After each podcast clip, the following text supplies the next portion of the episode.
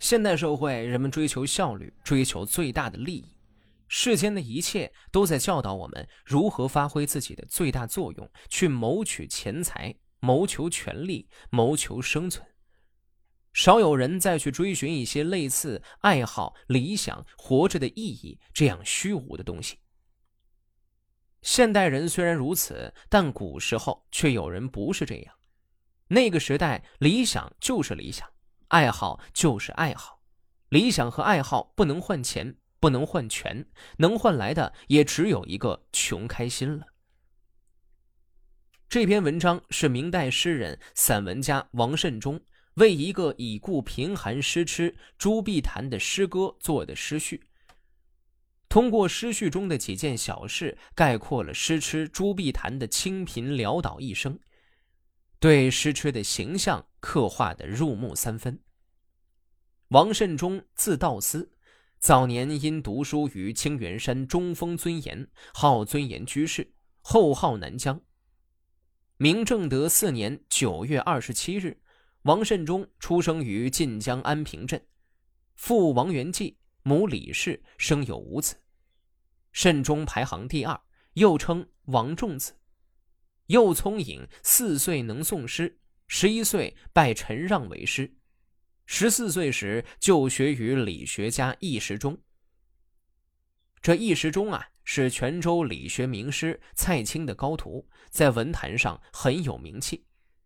他选授学生要求甚为严格，但对慎中却非常赏识器重。嘉靖年间，王慎中成了另开唐宋派风气的第一人。他与唐顺之倡导的反复古主义的古文运动，对前妻子的复古主义文学思潮是一次严重的打击。两人因而声名远播，天下并称为王唐。王唐又与后起之毛坤、归有光等被称为唐宋派，开明代中叶以后文坛上反复古主义的先河，给明代文坛增加了几分生气。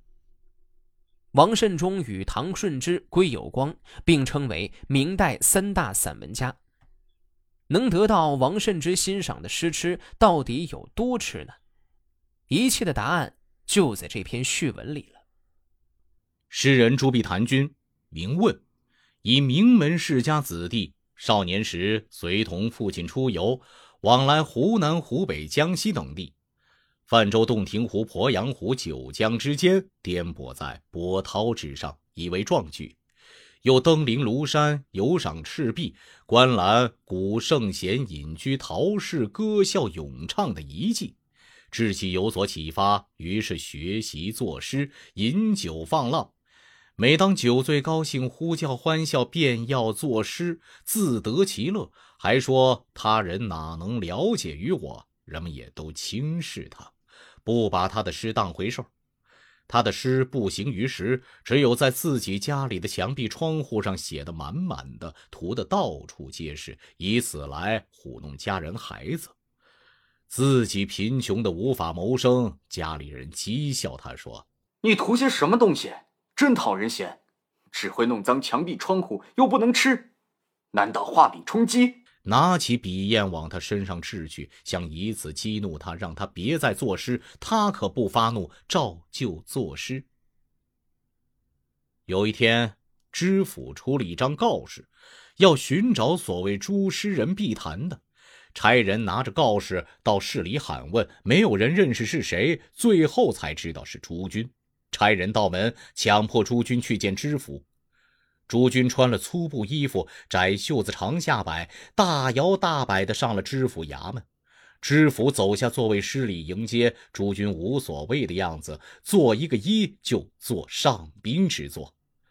朱军住在府城西郊，地点荒僻，处于田头林尾地方，终日没有人迹。知府独去拜访他。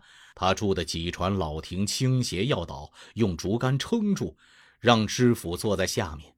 家里揭不开锅，捡一点储备的树叶生起火来，煮几颗笋，烧水冲茶，款待知府。那些差役忍饥挨饿，在门外骂骂咧咧，诸君就像没有听见。于是朱诗人的名字一府传开了，他的诗也稍稍有人看了。但是一个布衣同知府相交，大家的眼睛都盯上了，毁谤妒忌全来了。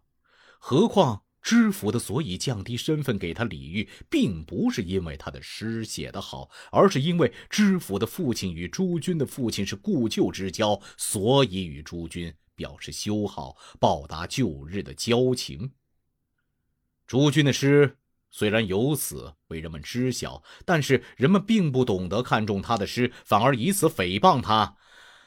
唉，真可说是穷到头了。大凡世人对于某件事物特别喜爱，必定是这件事物深得其好而大悦其心。他追求并得到这件事物，这得到的快乐是生死也换不到的，哪里还去理会生死之外的事情呢？作诗不能像货物那样卖给人们，得到钱财取欢于人，这道理诸君是很清楚的。但他情愿关门作诗，虽挨冻受饿、衰病失意也不厌倦，就是因为这是他的爱好。人们不懂得看重他的诗，怎么能阻挠他的志气，改变他所从事的事业呢？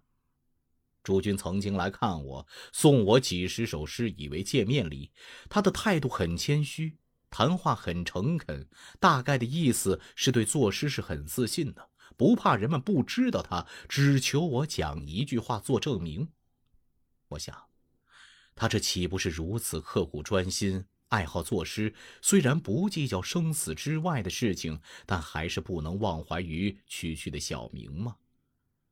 哎，哎，这确实就是朱军的所以爱好之深了。朱军已经死了。我所以为他的诗写一篇序言，使他的诗行之于世，庶几不辜负他的好意。虽然我的文章说不上能够让他的诗见重于后世。